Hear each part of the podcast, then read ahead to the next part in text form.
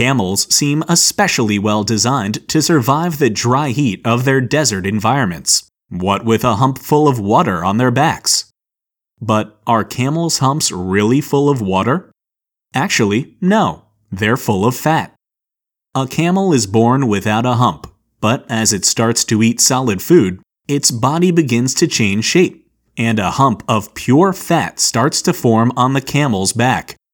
By the time a camel is fully grown, the hump can weigh up to 80 pounds of just pure fat.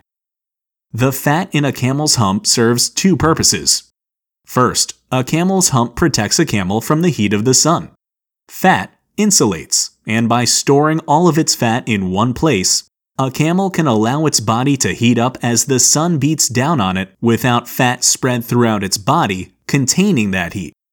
Second, a camel's hump provides nutrients for a camel and allows the animal to survive for over two weeks without food, an important adaptation in a desert where food is scarce. But if a camel doesn't eat enough, its hump can begin to deflate and sag to the side of its body.